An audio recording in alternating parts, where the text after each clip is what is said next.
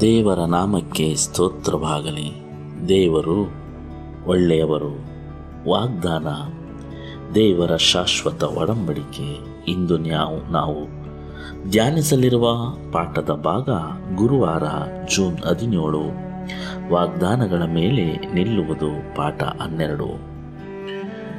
ಈ ಒಂದು ಪಾಠವನ್ನು ಓದುವಾಗ ಕ್ಯಾಥಲಿಕ್, ಮಹಾನ್ ಕ್ಯಾಥಲಿಕ್ ಪ್ರತಿಪಾದಕನಾದ ಕ್ರೈಸ್ತ ಧರ್ಮಾಧ್ಯಕ್ಷ ಅವರ ಹೆಸರು ಬೆಲ್ಲರ್ಮ್ಯಾನ್ ಬಗ್ಗೆ ಒಂದು ಕತೆ ಹೀಗಿದೆ ಪ್ರಿಯರೇ. ಅವರು ತಮ್ಮ ಜೀವನ ಜಾಂತ ಕೇವಲ ನೀತಿ ಮತ್ತು ನಿರ್ಣಯ ಎಂಬ ಸಂದೇಶದೊಂದಿಗೆ ಹೋರಾಡುತ್ತಾರೆ. ಅವರು ಆ ನೀತಿ ನಿರ್ಣಯ ಎಂಬ ಸಂದೇಶವನ್ನೇ ಜಗತ್ತಿಗೆ ಸಾರಲು ಪ್ರಯತ್ನಿಸುತ್ತಾರೆ ಹಾಗೂ ಅದನ್ನೇ ಪ್ರಸಂಗ ಮಾಡುತ್ತಾರೆ. ಅವರು ಸಾಯುವ ಸ್ಥಿತಿಯಲ್ಲಿರುವಾಗ ಸಾವಿನ ಮುನ್ನವೇ ಭರವಸೆಯ ಸಹಾಯವನ್ನು ನೀಡಲು ಅವರನ್ನು ಶಿಲುಬೆಯ ಪ್ರತಿಮೆಗಳ ಬಳಿಗೆ ಮತ್ತು ನಂತರ ಆರ್ಯತೆಗಳ ಬಳಿಗೆ ಕರೆತರಲಾಯಿತು. ಆದರೆ ಬೆಲ್ಲರ್ಮೆನ್ ಇದನ್ನು ಇದನ್ನು ನೋಡಿ ಇದನ್ನು ತೆಗೆದುಕೊಂಡು ಹೋಗಿರಿ. ಕ್ರಿಸ್ತನ ಯೋಗ್ಯತೆಗಳಲ್ಲಿ ಭರವಸೆಯನ್ನು ಇಡುವುದು ಸುರಕ್ಷಿತವೆಂದು ನಾನು ಭಾವಿಸುತ್ತೇನೆ ಎಂದು ಹೇಳಿದರು. ಪ್ರಿಯರೇ, ಅವರು ನೀತಿ ನಿರ್ಣಯದ ಬಗ್ಗೆ ಅವರ ಜೀವನ ಪೂರ್ತಿ ಹೋರಾಡಿದರು. ಆದರೆ ಕೊನೆಯಲ್ಲಿ ಅವರು ಹೇಳಿದ ಮಾತೇನೆಂದರೆ, ನಂಬಿಕೆಗಿಂತ ನೀತಿ ನಿರ್ಣಯವೆಂಬುದು ದೊಡ್ಡದಲ್ಲ. ನೀತಿ ನಿರ್ಣಯ ಇರಬೇಕು, ಎಲ್ಲದಕ್ಕಿಂತ ಮುಂಚೆ ಹೆಚ್ಚಾಗಿ ನಂಬಿಕೆ ಇರಬೇಕು ಎಂಬುದನ್ನು ಅವರು ಸಾವಿನ ಮುನ್ನ ಈ ಲೋಕಕ್ಕೆ ಸಾರಿದರು ಎಂದು ಈ ಒಂದು ಪಾಠ ಪ್ರಾರಂಭವಾಗುತ್ತದೆ. ಇದರ ಮುಖಾಂತರ ನಾವು ತಿಳಿದುಕೊಳ್ಳುವುದು ಏನೆಂದರೆ ಕೆಲವರು ತಮ್ಮ ಜೀವನದ ಅಂತ್ಯಕ್ಕೆ ಸಮೀಪಿಸುತ್ತಿದ್ದಂತೆ. ಅಂದರೆ ನಮ್ಮ ಜೀವನ ಇನ್ನೇನು ಮುಕ್ತಾಯ ಅಂಚಿನಲ್ಲಿದೆ ಎಂದು ತಿಳಿದುಕೊಂಡಾಗ ಅನೇಕ ಜನರು ಹಿಂದಿರುಗಿ ನೋಡುತ್ತಾರೆ. ನಾನು ಯಾವ ರೀತಿ ಬದುಕಿದೆ? ಯಾವುದಕ್ಕಾಗಿ ಹೋರಾಟ ಮಾಡಿದೆ?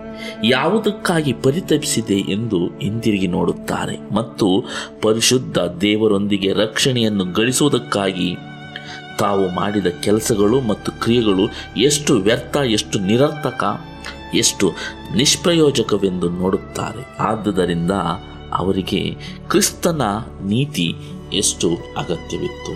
ಹೌದು ಪ್ರಿಯರೇ, ಈ ಒಂದು ಪಾಠದ ಭಾಗವನ್ನು ನೋಡುವಾಗ ನಾವು ಕೀರ್ತನೆಗಳು ಎಪ್ಪತ್ತ್ಮೂರನೇ ಅಧ್ಯಾಯ ಹದಿನೆಂಟನೇ ವಚನ ಈ ಒಂದು ಪಾಠಕ್ಕೆ ಸೂಕ್ತವಾಗಿ ಹೊಂದುತ್ತದೆ ಪ್ರಿಯರೇ.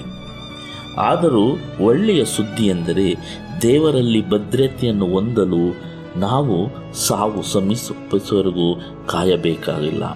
ಇಡೀ ಒಪ್ಪಂದವೇ ಈಗ ದೇವರ ಭರವಸೆಗಳ ಮೇಲೆ ಆಧರಿಸಿದೆ. ಈಗ ನಮಗೆ ಭರವಸೆಗಳಾಗಿವೆ. ಈಗ ನಮ್ಮ ಜೀವನಗಳನ್ನು ಉತ್ತಮಗೊಳಿಸುವ ಭರವಸೆಗಳಾಗಿವೆ. ಹೌದು ಪ್ರಿಯರೇ, ನಾವು ದೇವರೊಂದಿಗೆ ಒಂದು ಉತ್ತಮ ಸಂಬಂಧವನ್ನು ಬೆಳೆಸಿಕೊಳ್ಳಲು ನಮ್ಮ ಜೀವನ ಪೂರ್ತಿ ಕಾಯಬೇಕಾಗಿಲ್ಲ. ನಮ್ಮ ಸಾವು ಸಮೀಪಿಸುವವರೆಗೂ ನಾವು ಕಾಯಬೇಕಾಗಿಲ್ಲ. ದೇವರು ಎಂದೋ ಮುಂಚಿತವಾಗಿಯೇ ನಮಗೆ ಭರವಸೆಯನ್ನು ಕೊಟ್ಟಿದ್ದಾರೆ. ಆ ಭರವಸೆಯನ್ನು ನಾವು ಜ್ಞಾಪಕದಲ್ಲಿಟ್ಟುಕೊಳ್ಳೋಣ. ಕೀರ್ತನೆಗಳು ಮೂವತ್ನಾಲ್ಕನೇ ಅಧ್ಯಾಯ ಎಂಟನೇ ವಚನ ಹೀಗೆ ಹೇಳುತ್ತದೆ. ಯಹೋವನ್ನು ಸರ್ವೋತ್ತಮನೆಂದು ಅನುಭವದಿಂದ ತಿಳಿದುಕೊಳ್ಳಿರಿ. ಆತನನ್ನು ಆಶ್ರಯಿಸಿಕೊಂಡವರು ಎಷ್ಟೋ ಧನ್ಯರು. ಹೌದು ಪ್ರಿಯರೇ. ನಾವು ದೇವರನ್ನು ಸರ್ವೋತ್ತಮನೆಂದು ತಿಳಿದುಕೊಳ್ಳಬೇಕಾದರೆ ಆತನ ಒಡಂಬಡಿಕೆಯಲ್ಲಿ, ಆತನ ವಾಗ್ದಾನದಲ್ಲಿ, ಆತನ ಪ್ರೀತಿಯಲ್ಲಿ ನಾವು ಆ ಎಲ್ಲ ಅಂಶಗಳನ್ನು ಅನುಭವಿಸಬೇಕು. ಅನುಭವಿಸಿದಾಗ ಮಾತ್ರ ಆತನು ಸರ್ವೋತ್ತಮನೆಂದು ನಮಗೆ ತಿಳಿಯುತ್ತದೆ ಪ್ರಿಯರೇ. ಅದೇ ರೀತಿ ಮತ್ತಾಯ ಹನ್ನೊಂದು ಮೂವತ್ತನೇ ವಚನ. ಆ ನೊಗವನ್ನು ಅಗಿರಗೊಳಿಸಲೆಂದು ಕ್ರಿಸ್ತನು ನಮಗಾಗಿ ಏನು ಮಾಡಿದ್ದೇನೆ? ಹೌದು, ಈ ಲೋಕದ ಇರುವಂತಹ ಪಾಪದ ನೊಗವನ್ನು ನಮಗಾಗಿ ಆತನು ಒತ್ತಿದ್ದಾನೆ. ನಾವು ಹೊರಬೇಕಾಗಿದ್ದ ನೊಗವನ್ನು ಆತನು ಒತ್ತಿ, ಆತನು ಹೊತ್ತು ನಮಗೋಸ್ಕರ ಬಲಿಯಾಗಿದ್ದಾನೆ ಎಂಬ ವಾಕ್ಯವನ್ನು ನಾವು ನೋಡಬಹುದು.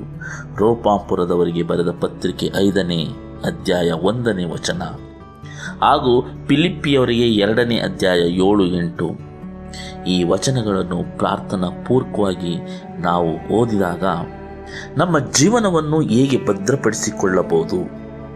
ಹೇಗೆ ದೇವರು ನಮ್ಮ ಜೀವನವನ್ನು ಭದ್ರಪಡಿಸುವುದಕ್ಕೋಸ್ಕರ, ನಮ್ಮ ಜೀವನವನ್ನು ಒಂದು ಸುರಕ್ಷಿತವಾಗಿ ಕಾಪಾಡುವುದಕ್ಕೋಸ್ಕರ, ಏನೆನ್ನೆಲ್ಲ ರಕ್ಷಣೆ ಯೋಜನೆಗಳನ್ನೆಲ್ಲ, ಯಾವ ಯಾವ ಒಡಂಬಡಿಕೆಗಳನ್ನು ಯಾವ ಯಾವ ವಾಗ್ದಾನಗಳನ್ನು ಮಾಡಿದ್ದಾರೆ ಎಂಬುದು ನಮಗೆ ಸ್ಪಷ್ಟವಾಗಿ ಅರ್ಥವಾಗುತ್ತದೆ ಪ್ರಿಯರೇ. ಹಾಗಾಗಿ ನಾವು ಪ್ರಾರ್ಥನಾಪೂರ್ವಕವಾಗಿ ನಮ್ಮ ಜೀವನವನ್ನು ಪರೀಕ್ಷಿಸಿಕೊಳ್ಳೋಣ ಮತ್ತು ದೇವರಿಗೆ, ದೇವರೊಂದಿಗೆ ನನ್ನ ಸಂಬಂಧವನ್ನು ಭದ್ರಪಡಿಸಿಕೊಳ್ಳೋಣ. ನಾವು ಯಾವ ಕೆಲಸಗಳನ್ನು ಮಾಡುತ್ತಿದ್ದೇವೆ ಮತ್ತು ಯಾವ ಕೆಲಸಗಳು ಅದನ್ನು ಘಾಸಿಗೊಳಿಸುತ್ತವೆ. ಯಾವ ಬದಲಾವಣೆಗಳನ್ನು ನನ್ನ ಬದುಕಿನಲ್ಲಿ ನಾನು ಮಾಡಿಕೊಳ್ಳಬೇಕು ಎಂದು ನಮ್ಮನ್ನೇ ನಾವು ಪರೀಕ್ಷಿಸಿಕೊಳ್ಳೋಣ.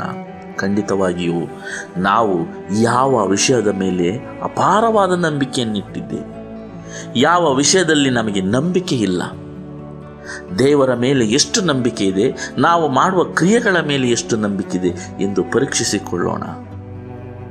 ಪ್ರಿಯರೇ, ಈ ಒಂದು ತ್ರೈಮಾಸಿಕದ ಪಾಠದಲ್ಲಿ ದೇವರು ನಮ್ಮ ಜೊತೆ ಇಟ್ಟುಕೊಂಡಿರುವ ಒಂದು ಒಡಂಬಡಿಕೆ ವಾಗ್ದಾನದ ಬಗ್ಗೆ ವಿವರಿಸಲಾಗಿದೆ.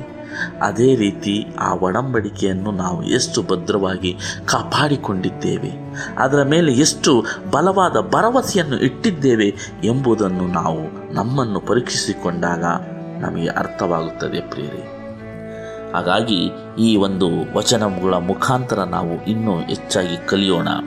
ರೋಮಾಪುರದವರಿಗೆ ಬರೆದ ಪತ್ರಿಕೆ ಐದನೇ ಅಧ್ಯಾಯ ಒಂದನೇ ವಚನವನ್ನು ಓದೋಣ. ಈಗಿರಲಾಗಿ ನಾವು ನಂಬಿಕೆಯಿಂದ ನೀತಿವಂತರಾದ ಕಾರಣ ನಮ್ಮ ಕರ್ತನಾದ ಯೇಸುಕ್ರಿಸ್ತನ ಮೂಲಕ ದೇವರೊಂದಿಗೆ ಉಂಟಾದ ಸಮಾಧಾನದಲ್ಲಿ ಇರೋಣ. ಹೌದು ಪ್ರಿಯರೇ, ನಂಬಿಕೆಯಿಂದ ನೀತಿ ಉಂಟಾಗುತ್ತದೆ.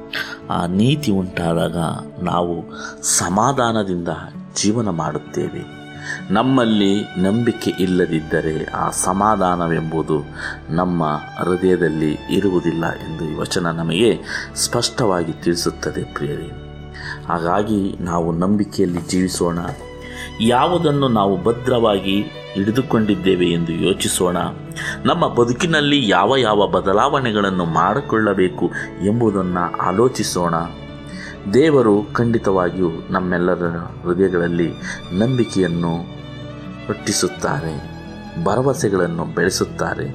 ಅದಕ್ಕೋಸ್ಕರ ನಾವು ದೇವರಲ್ಲಿ ಪ್ರಾರ್ಥಿಸೋಣ. ಮತ್ತೆ ಮುಂದಿನ ಪಾಠದಲ್ಲಿ ಭೇಟಿಯಾಗೋಣ. ವಂದನೆಗಳೊಂದಿಗೆ. ಆಮೇನ್.